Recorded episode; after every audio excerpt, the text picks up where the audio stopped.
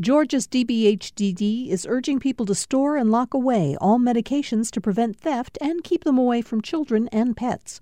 Old medications can be disposed at Dropbox locations. Dropbox locations can be found at opioidresponse.info. If you're just joining our show, go back and start by listening to the first episode. Everything will make a lot more sense if you do. Previously on Shots in the Back this young teen named Charles Oatman. He went to jail and he was like suspiciously killed. Like the police just let it happen. Inmates can't do that. They can't have weapons in there. They can't have that many cigarettes. Guards did this. The National Guard was called in, more than 2,000 of them. The black people in Augusta are tired of being told that there is no racial problem here. Well, I'm not surprised that it's happening. I'm surprised that we're not talking about it. From Jessye Norman School of the Arts and Georgia Public Broadcasting, this is Shots in the Back, exhuming the 1970 Augusta riot. I'm your host, Sea Stachura. What caused Augusta's 1970 riot? We know that Charles Oatman's violent murder and that law enforcement's apathy sparked it. But even before that death in the county jail, Black Augustans were angry and frustrated. Why?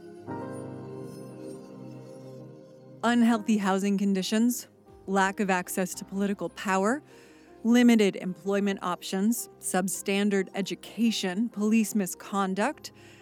These are just a few of the problems Black Augustans were living with.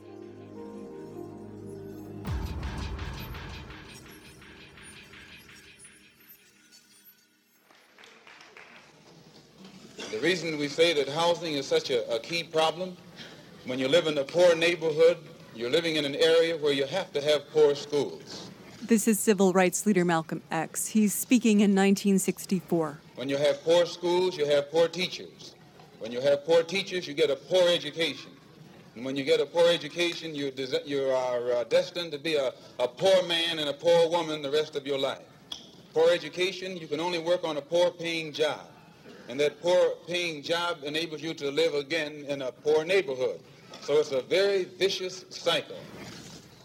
The cycle Malcolm refers to has been documented and studied for decades. Let's take environmental pollution. A lot of studies have shown that poor people frequently encounter it at a higher rate, and that leads to poorer health. But since they don't have a lot of access to political power, those problems don't get addressed.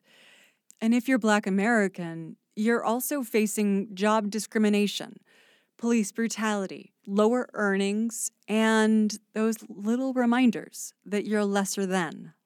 This stew of stressors isn't unique to one part of the country, it's everywhere. But in every city and town, there is a slightly different recipe.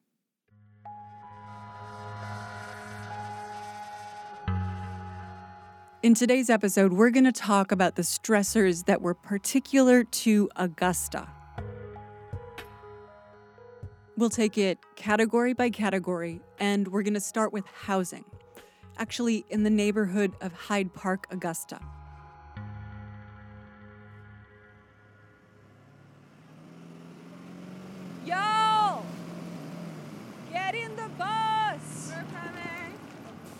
I took my students from the Jessye Norman School of the Arts on a field trip to the neighborhood. No one lives here anymore. Most of the houses have been torn down. It's kind of like looking at a grassland. 10 year old Gabby Stallings says it's familiar. I've actually been here before. When I was little, I rode past here because I remember like seeing this tree a lot. That one over there, and like flowers, like those red flowers that are over there. This is how one of the ways how our mom would take us home from school. Is there any fishes in this? If so, they're dead. But there are a lot of plastic, and fish can can't fish choke on plastic? The neighborhood got its start in the mid 1940s. The city was smaller then, and Hyde Park sat just outside of its limits. Basically, the owner of a horse racetrack sold it to a housing developer. That developer built some streets, but not much else. This right here, guys, Um, this is where the neighborhood started. So the first houses in the neighborhood were directly across the street. And then behind us, that was a junkyard. It wasn't the most desirable property, but it was affordable for people like Deborah Dean's grandparents. They had been living on scraps, sharecropping in a neighboring county. So her grandparents scrimped until they could buy a plot of land. Then they built their home, hammer in hand, on the weekends. A generation later, her own parents would move into a house down the street. One of my students, Ajalon Henderson, asked Dean about growing up there. Um, how was it living in Hyde Park? Hyde Park was um, wonderful for me. I guess one of my best memories was just being able to go outside, um, go out the back door of my grandparents' um, house, and I was able to go pick strawberries. I was able to pick blackberries. I was able to pick tomatoes, and my grandfather had oh my goodness, I think it was about ten or twelve pecan trees. Dean's grandparents moved to get ahead. They wanted to pass something down to their children. But this was back when America's banks wouldn't lend to black Americans. So families put their resources in property and found ways to save. Most people had gardens and chickens, some even had cows. Some opened neighborhood businesses and started churches. So, um, because, you know, back in the 70s, um, 60s, you know, it was a lot of strife for African Americans. Um, and we had to fight for our civil rights. But I didn't see that struggle. Don't, don't get me wrong, I understood there was a struggle. And I understood that struggle, but that struggle kind of happened outside of Hyde Park because inside of Hyde Park we were all equal. Inside, we were all one. That's the way I felt. I, I didn't see the difference until you left the park. Dean believes in focusing on the haves and not the have nots. And the neighborhood had a wealth of fellowship and collaboration. They could create their own 4 H classes, for instance, but they couldn't build their own sewer lines. And Hyde Park had no sewer lines.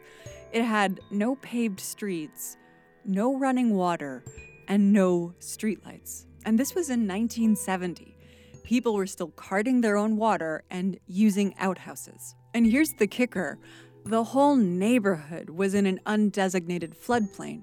The land that um, my grandparents were able to purchase along with the other families was kind of in a bowl. Okay, it was it was kind of um, it used to be a swamp, as a matter of fact. And think of it like a um, a bowl of cereal per se.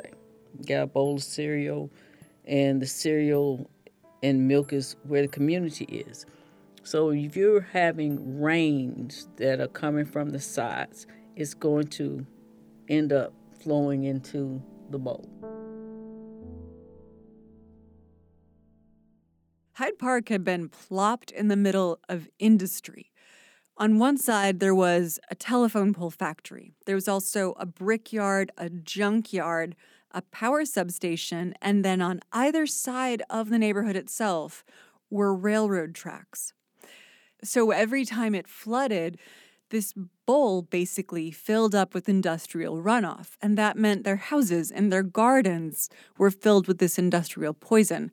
Even today, my students picked up on that during our tour of the neighborhood. It don't smell too good out here. Hyde Park was not unique, even in Augusta. Most African Americans didn't earn enough to own their own homes. Many lived in dilapidated and roach infested rentals and housing projects. The city didn't enforce rental property codes, despite many complaints from community members. If there was a water leak, a roach infestation, a broken step, landlords weren't compelled to deal with it. Complaints to City Hall went unheard. In fact, a few days before the riot, several people from another neighborhood just a couple miles northwest of Hyde Park came to a city council meeting to reiterate their concerns. Here's a dramatic reading of those meeting minutes. I'm Mrs. Connolly from the Turpin Hill neighborhood area, and you have met me before. I've been to see you about water and sewage in our area. We have signed petitions and sent. We wrote to Atlanta, we wrote to Washington, and we still haven't been able to get the federal government to match the funds. We're here tonight to ask the council will they please send some kind of telegram or something that will hurry this up for us so that we can get the necessary water and sewage. This is badly needed in our area. We have open ditches, cesspools pouring down our streets, and we can't stand the pollution. The mayor, Millard Beckham, reminded Mrs. Connolly that she'd been to see him two weeks ago. Well, I think I told you then, and I'll tell you now. The city of Augusta has its money. It's ready and willing and able to do its part of the job, but we cannot move without the federal funds. I've been to Washington twice, and I've been to Atlanta three times on your project. Well, I think after 20 years, we could have some water and sewage in our area. The mayor corrected her. It had only been 17 years. But in that time, New water lines and sewer lines had encircled Turpin Hill, so why not in Turpin Hill? The money is not available. As soon as it was available, it would be allocated, and I've been to Atlanta, I know, four times about this very project. That wasn't good enough for one resident. The council minutes only call him Mr. Paget. Mr. Mayor, maybe if you've not been in Atlanta all that many times, Maybe if you just take all these city councilmen up there with you and carry them to Washington. Now, these waters and sewages and things in them streets out there stink worse than dogs. And they say black people stink. Well, no wonder we stink, because we ain't got no water to take a bath with. The audience applauded. Councilman Grady Abrams remembers that day. He had encouraged those residents to come to the meeting. Mayor Beckham walked out of the meeting he just walked out and closed the door. And we went in his office, and he still refused to talk.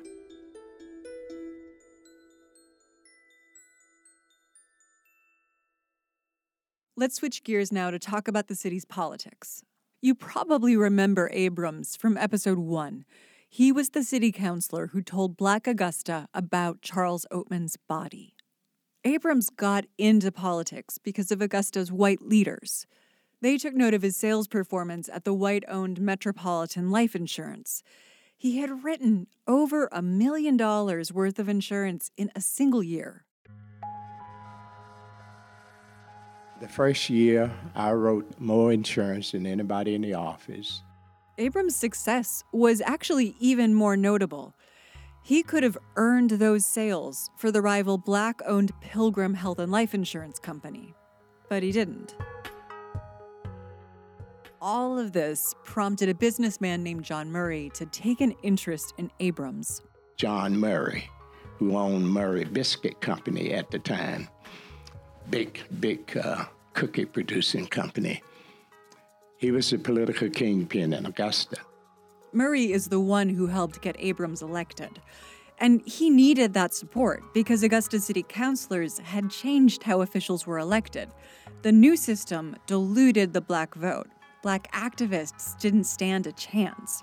Professor Mallory Millender of Paine College says that's where the Murray machine came into play.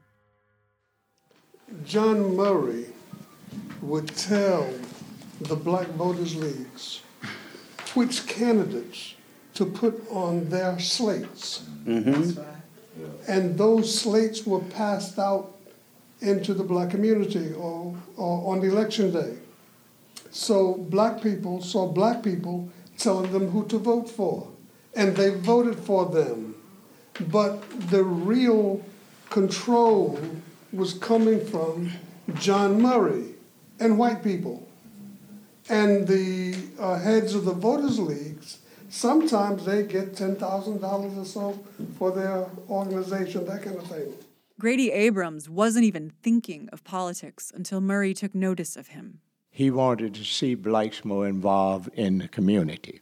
And that he thought it was about time that we had another black in the second ward rather than a white.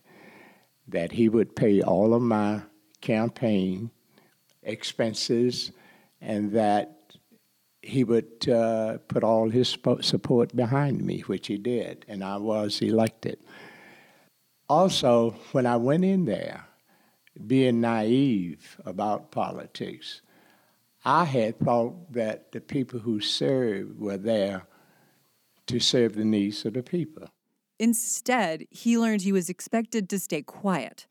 That wasn't in Abrams' nature. To his mind, that was in the nature of the Negro, not the black man. He explained the difference to a reporter with CBS News. In Augusta, we have uh, special labels for, for, for our race. Negroes really are primarily the, the, the, the ones who have been answering the power structure, uh, answering to the power structure. They have gone and told these people that we are living okay. Everything is fine in the neighborhood. Don't worry, we have no problems. They have refused to listen to the black man in the neighborhood. And this is the man who needs to be listened to. He may not express himself in the language that uh, we as officials want to hear, but we, we must hear him and stop listening to the Negro. Abrams was in a precarious position. To many black Augustans, he looked a whole lot like a yes man. His position had been bought and sold by John Murray. Abrams tried to overcome that by working in the public's eye. People like Murray and the city's mayor, they didn't like that. They preferred that he operate more like a quote unquote Negro, the same way that B.L. Dent did. Dent worked behind the scenes. That's according to local historian James E. Carter III. He asked, and he appreciated whatever white counselors would offer. He got some streets paved around in the black community, got street lights put on the main streets, you know, things like that. But as long as it didn't infringe upon anything going on in the white community. So that leads us to employment. City Councilor Dent also tried to improve hiring, but white business owners were typically satisfied with tokenism. And white city leadership stood on the sidelines, often claiming that private business owners could do as they wish. Sears Roebuck built a big box store in Augusta in the late 1950s. They hired local construction companies for the $1 million job and they announced they'd hire 100 new workers.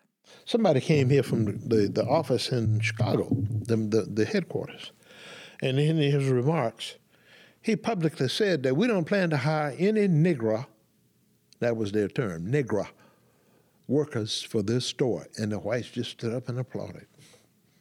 The black folk got up and left, who were in the audience. Sears only hired black workers as maids and janitors. The same was true in Augusta's new factories, like Continental Canning, and in Augusta's city services, that white owned businesses frequently discriminated against brown and black workers is well known. Job discrimination got in the way of climbing out of poverty.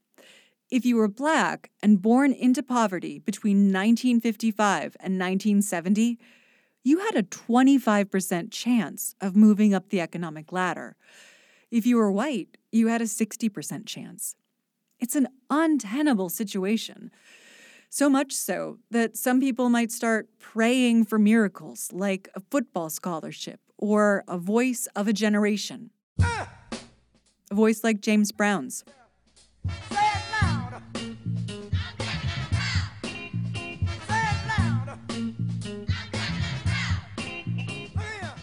This is Brown's Say It Loud, I'm Black and I'm Proud.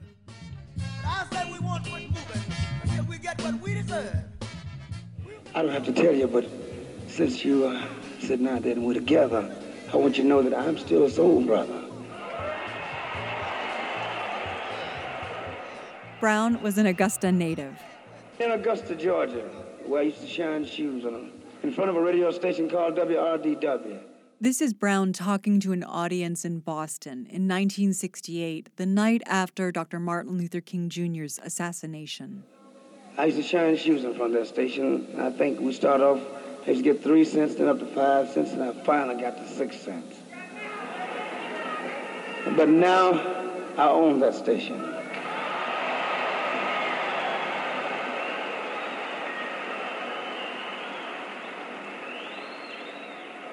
You know what that is? That's black power.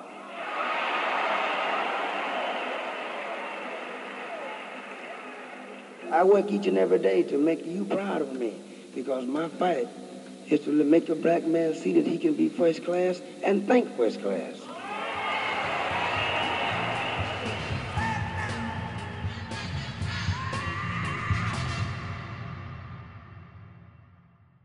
The chances of repeating Brown's fortune?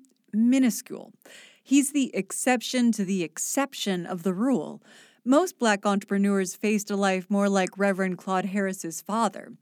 Harris's dad ran an auto repair shop. One day, the younger Harris and a white friend of his father's were at the garage alone. A white man parked directly in front of the business's driveway, and Claude Harris told him, Sir, you can't park. You're blocking the driveway, and our customers can't get in. He looked at me like I was trash. He's a white guy, and started walking away. So I hollered again, Sir, you can't park here. You're trying to be nice. The white friend was a private investigator named English. English got out from under, and he had a gun. And he said, Hey. And so the guy turned around. And he said, What you want? He said, Didn't this young man tell you to move this car? He got me. He said, It don't mean nothing. He said, But didn't he tell you to move it?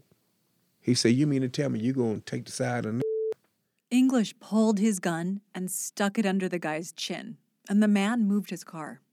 To many, it seemed white Augustans wanted blacks to suffer in big and small ways. Some resented having to spend their money at white owned filling stations, pharmacies, grocery stores, and laundromats. Most of the businesses in the black business district were white and Chinese American owned.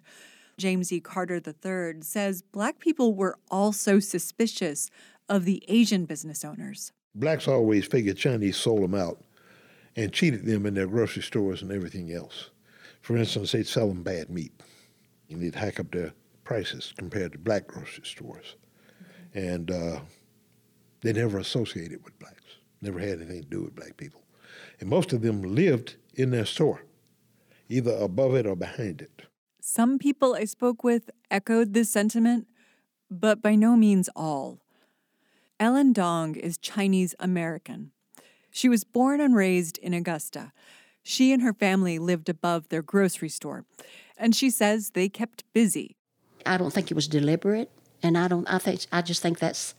I think that's just the way it was because we went to school. After school, we had we went to Chinese school.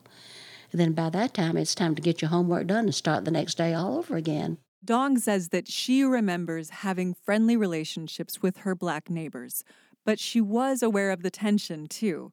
For instance, she could attend white schools and visit white libraries. Black students could not. Someone uh, said they resented Chinese coming into their communities to open a business. If blacks had wanted to go into their community and open a business, they could have. If they had had the been able to get a little building and open a little business. But if, if they did not, what's wrong with anybody coming into anywhere mm-hmm. and opening a, a business if you can make money and make a living out of it? The answer to that question is neither singular nor simple. The problem wasn't that black people didn't want to open businesses in their neighborhoods. It was that many couldn't. The system at that time, the limited access to quality education, and an oppressive economic system made that very, very challenging. Which brings us to our next collective frustration for African Americans in Augusta schools. That's ahead as Shots in the Back continues.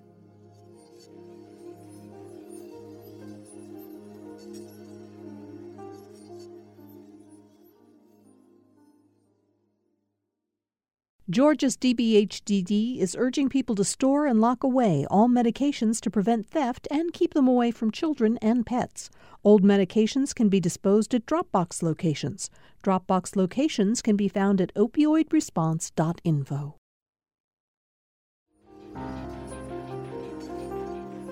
This is Shots in the Back. I'm Sea Stachura. We're talking about the circumstances that led to the 1970 Augusta riot.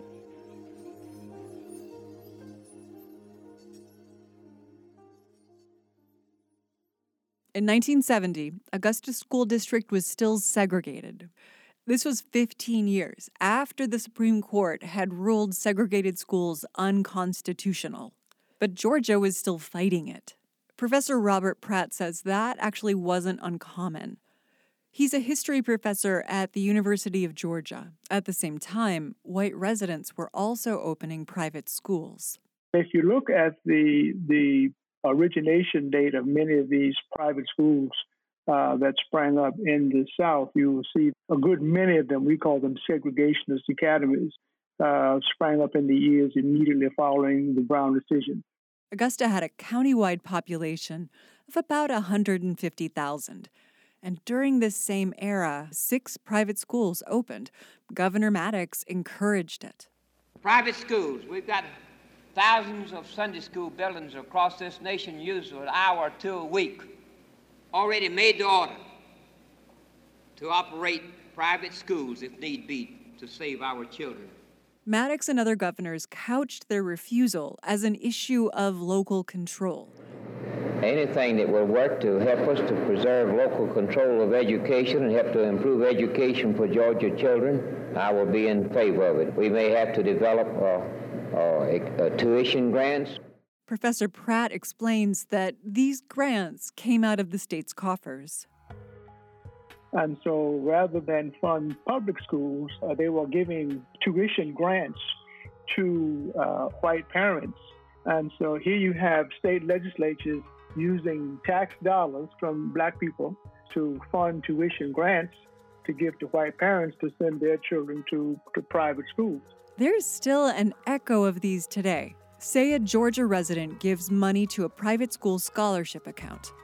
They can then get a state tax refund for the full amount they donated.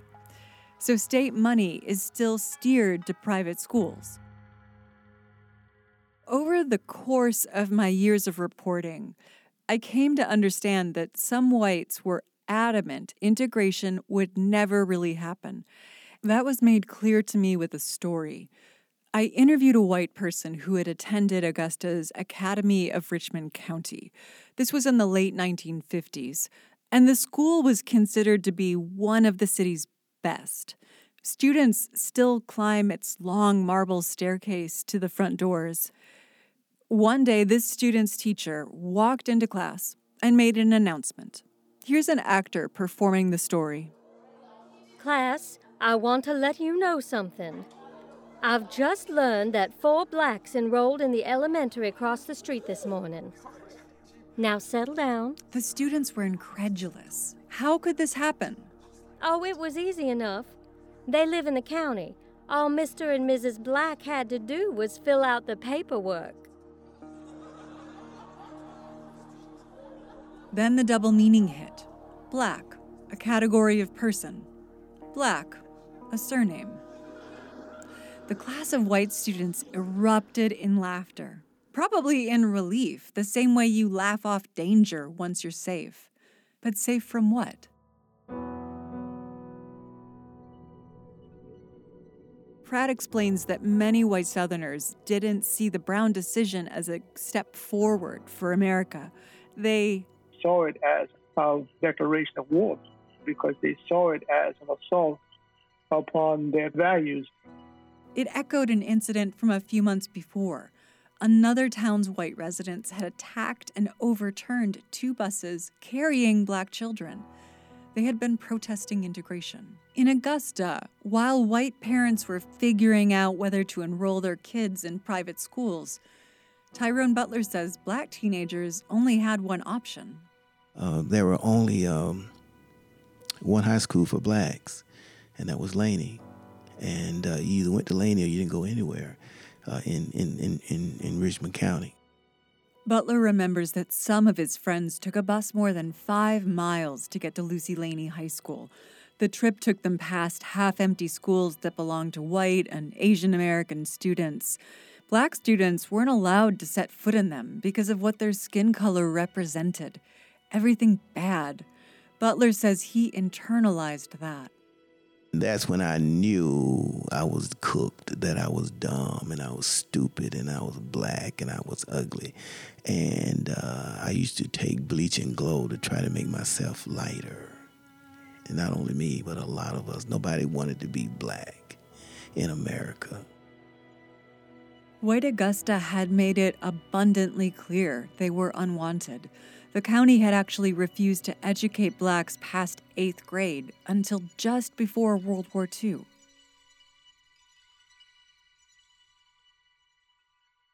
In the mid 1960s, the district built a second black only high school, T.W. Josey. That's where Mallory Millender taught French for several years. You might not have any books. you might not have any paper to write on. You might be sharing a desk with somebody else. Millender began his first school year with 14 French language textbooks for close to 100 students. He was undeterred.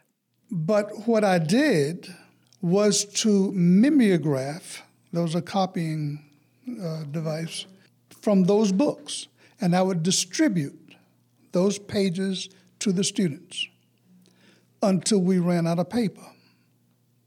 Then I started writing it on the blackboard, and they'd copy it. Millender was finishing his master's at the time, and he remembers other teachers at the black schools being equally well trained. The state of Georgia would pay a black person who wanted to go to the University of Georgia or one of the state schools, they would pay his tuition anywhere in the country that he got accepted in order for him not to go to a white state school in Georgia. So many of the black teachers went to Columbia, they went to the University of Chicago, they went to Harvard, they went to the best schools in the country, and the state of Georgia paid for it. Then they came back to Georgia to teach in black schools where white teachers refused to go. That said, only 20% of black students earned their high school diploma in 1960. Why go if you had nowhere to sit, no books to read, and not enough money at home to eat breakfast? Tyrone Butler's mother pushed her children to finish high school and attend college. On the weekends was when he earned money for himself and the family. He worked as a caddy at the Augusta Country Club. Uh, maybe I was 14 years old, and every time uh, we would be spotted walking up there on Walton Way, we would be stopped by police, and they would ask, uh, you know, what are y'all doing on Walton Way? You know, we're going to the um, country club for what? Uh, the caddy. Oh, as long as you was going up there to work, you were okay. And we would come back and try to take the shortcut across Richmond Academy. Black students weren't allowed on the property of white schools, like the Academy of Richmond County. As he and his friend crossed the parking lot, the police would pull up again. And they would stop us. They said, Don't you know you all are not supposed to walk across Richmond Academy? And um, we would say, We're sorry. And he'd say, uh, Well, you do it again. I'm so and so, so and so. And we go, like, Okay. Because we did it again and we knew that they thought we all looked alike, so they didn't know who they told us before already. So they never realized that I'm the same guy you told us yesterday to. Then, as now, police harassment and brutality were problems. Members of the social activist group, the Committee of Ten, would visit the people who had been beaten by police. Here's former City Council member and Committee of Ten member Grady Abrams another black man had been beaten up uh, getting on a, on a trailway bus. Uh, the officer said he had a half a pint in his back pocket, and and they took him off the bus, and they said he was resisting. They beat this man up terribly, and uh, I went to the hospital to see him. His head was swollen up. He's he was just in bad shape. Police executed the ordinances and laws of the people in charge. Former Sergeant Louis Dinkins says at the time, Augusta's ordinances allowed police to make arrests without viewing the crime. Probably the most powerful person in the city was a cop. That gave officers a lot of leeway. He decided who to put in jail and when. I mean, I, I put a lot of people in jail I think I could have done otherwise with. Dinkins didn't say exactly who or why he didn't really need to arrest, but historically, African Americans were and are disproportionately arrested. And some, like Black Police Detective E. Tommy Olds, says many white officers and deputies in Augusta were members of the KKK, which was experiencing a resurgence at the time. Most of the police officers were, were at one time, had been members of the Ku Klux Klan. We can't verify that statement, but multiple Georgia law enforcement officers in other communities had come out in media reports saying they had been members. John Holmes says he didn't know of any. He was a patrol officer in Augusta at the time of the riot. That might have been true. I have no idea, but I don't think so. I mean, I certainly wasn't. And um, the guys that I worked with, I never knew of any involvement or anything like that. That's that's totally ridiculous. I believe I would have quit my job if I would have known that was true. Holmes's beat was in the black business district. He remembers having good relationships with those residents, and he describes his fellow officers as good family men. They were very nice to people. Uh, I mean, most of those officers, if they caught somebody driving home at night and they were drunk, they'd call a cab for them or call their wife and have them come pick their, leave their car, park your car, and pick them up. While that may be true, many Black Augustans said that wasn't their experience. They also had plenty of examples that political influence also determined who got arrested. Counselor Grady Abrams was one of them. In December of 1969, he had a run in with deputies. Abrams's nephew had passed a couple of bad checks. Abrams went to the supermarkets to settle up on his behalf. And I walked in the store and I saw the owner of the store talking to two white men dressed in jackets. And I didn't want to disturb them, and I walked past them to the back of the store and waited. He waited because even though he was a city councilor, he was first and foremost a black man.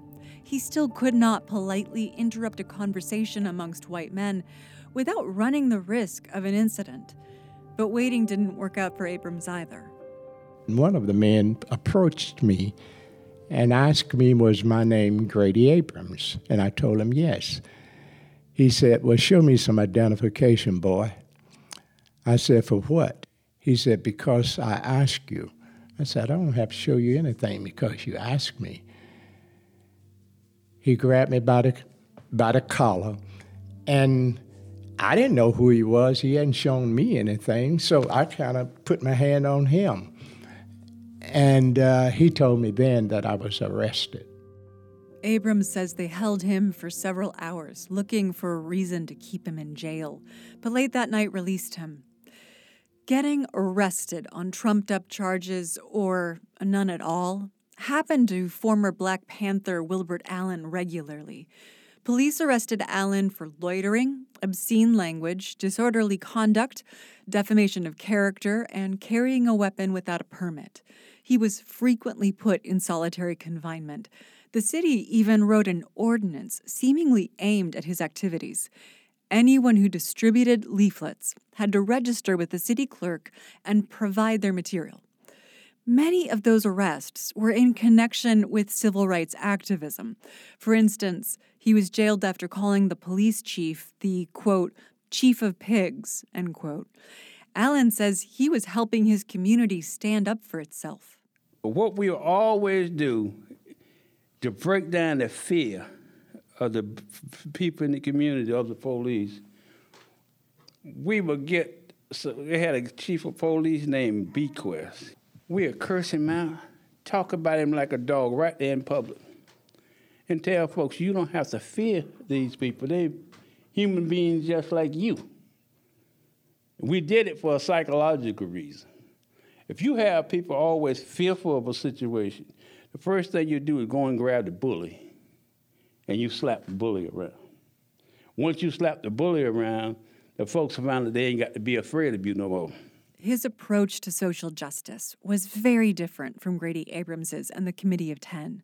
Abrams remembers getting into a disagreement with Allen in February of 1970, three months before the riot. It was over an incident that occurred in the Allen Holmes neighborhood. A cop got killed, and Wilbur was down there trying to whip up some action. And he and I got into a, a, dispute about that. And I told him, man, you're getting ready to have a massacre down here. Uh, this cop has gotten killed, and you up here trying to start black people uh, taunting these cops and all of this. And so we ended that conversation, and I thought it was all over. When we got back to our office, Wilbert had taken over our office. He had gone with his group and had uh, gone in our office, and he was sitting in at the desk with his feet up on the on the desk, and his men standing in front of the office with shotguns. We didn't come over and take over the committee of ten office. We might have came over and said some things to them that need to be said. Allen felt the Committee of Ten was too invested in the status quo. They didn't want to rock the boat as hard as he felt it needed to be. Where they treated black folks in Augusta in the 1960s and the 70s was just out of just like slavery. Allen says it was and still is his belief that violence is necessary in a revolution. You have to speak the language that people speak to you. That's the only language the enemy understands. If you, um, if you speak in French, I don't know what you're talking about. The same language they've been doing to us, we must do to them. Allen says that the United States of America is built on the idea that people like him are three fifths of a whole person. A black person can try to claim their full humanity, but like King and a lot of others, they are violently subdued. According to Allen, violence is the language of white supremacy. To say that racial tensions were high in 1970 Augusta, it would be an understatement. Black people were living in unhealthy conditions, with low paying jobs and limited access to education. When they complained, they were typically ignored or told to be more patient. Black Augustans were nearing their breaking point. Then, a black child got expelled from the city's only integrated elementary school. People had heard a rumor the 12 year old had been accused of rape. They protested outside of the school, demanding answers. Sergeant Louis Dinkins says that he and some other traffic cops were then called to the scene. This group of paid college students gathered together some of the young kids, mostly from the housing areas, and they were looking for an excuse. You know, they're looking for a cause. And they had a boy that was unruly, and they didn't mess around like they do now, you know, send him dog kind of. They expelled him. Wilbert Allen's militant group participated in the protest, and a few of them had shotguns. There they were, you know, there's a standoff. The police weren't strong enough to make them do anything. They were outgunned. But even if they were to call their bluff and arrest them, they they got to worry about it's a school, you know. And you start shooting shotguns around that school, God knows what kind of massacre you could cause. A DJ on WRDW, James Brown's radio station, reassured the protesters that the boy had never been accused of rape. Grady Abrams also showed up and eventually got the boy readmitted. Days after the event, Abrams said he might resign from city council. He told the Augusta Chronicle the mayor and other council members had no intention of actually improving the lives of black Augustans. Around the same time, an unsigned leaflet appeared around town. Here's an actor reading from a portion of it. It's important to understand what happened at Houghton Elementary School was much more than just a protest. Brothers and sisters, you might begin to realize that an organized people have more strength than the APD, Augusta Pig Department. And when you confront a pig with a pump shotgun, you automatically gain his respect. As black people in a liberation movement, this is what we must do. Take all your anger and hate out on the Augusta Pig Department and point your guns to the head of the pigs and not at the souls of black folk.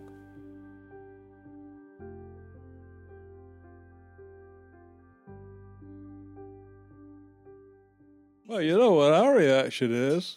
You know, if, if that's your attitude, we're going to be ready for you. They weren't quite. Two weeks later, Augusta erupted.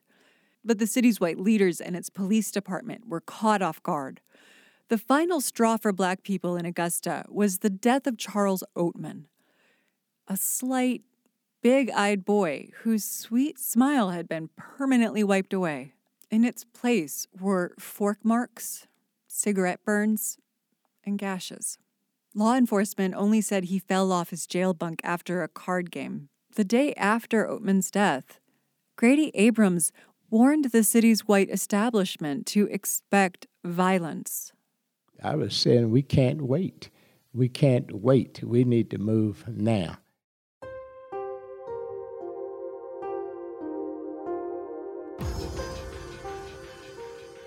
Days before the riot, Abrams told the Augusta Chronicle, quote, "The radicals will use rhetoric for a while, but then they will resort to violence." End quote. They did on May 11th.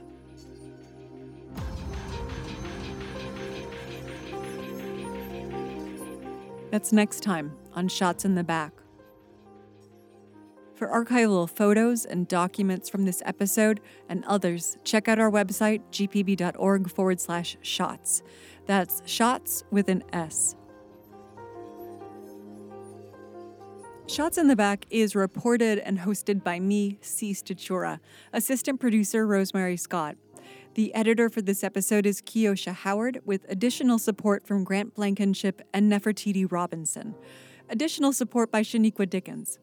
Research support comes from Corey Rogers at the Lucy Craft Laney Museum of Black History and John Hayes at Augusta University. Our theme was composed by Tony Aaron Music, additional music provided by DeWolf Music, mixing by Jesse Neiswanger. Archival material in this episode made possible by the WSB News Film Collection at the University of Georgia Libraries and the Vanderbilt Television News Archive. Oral histories courtesy of Reese Library Special Collections at Augusta University. Sean Powers is our podcasting director, and Mary Lynn Ryan is the station's vice president of news. Gary Dennis is the executive director of JNSA. This podcast is funded in part by a South Arts grant. We'll be back in two weeks. Thanks for listening.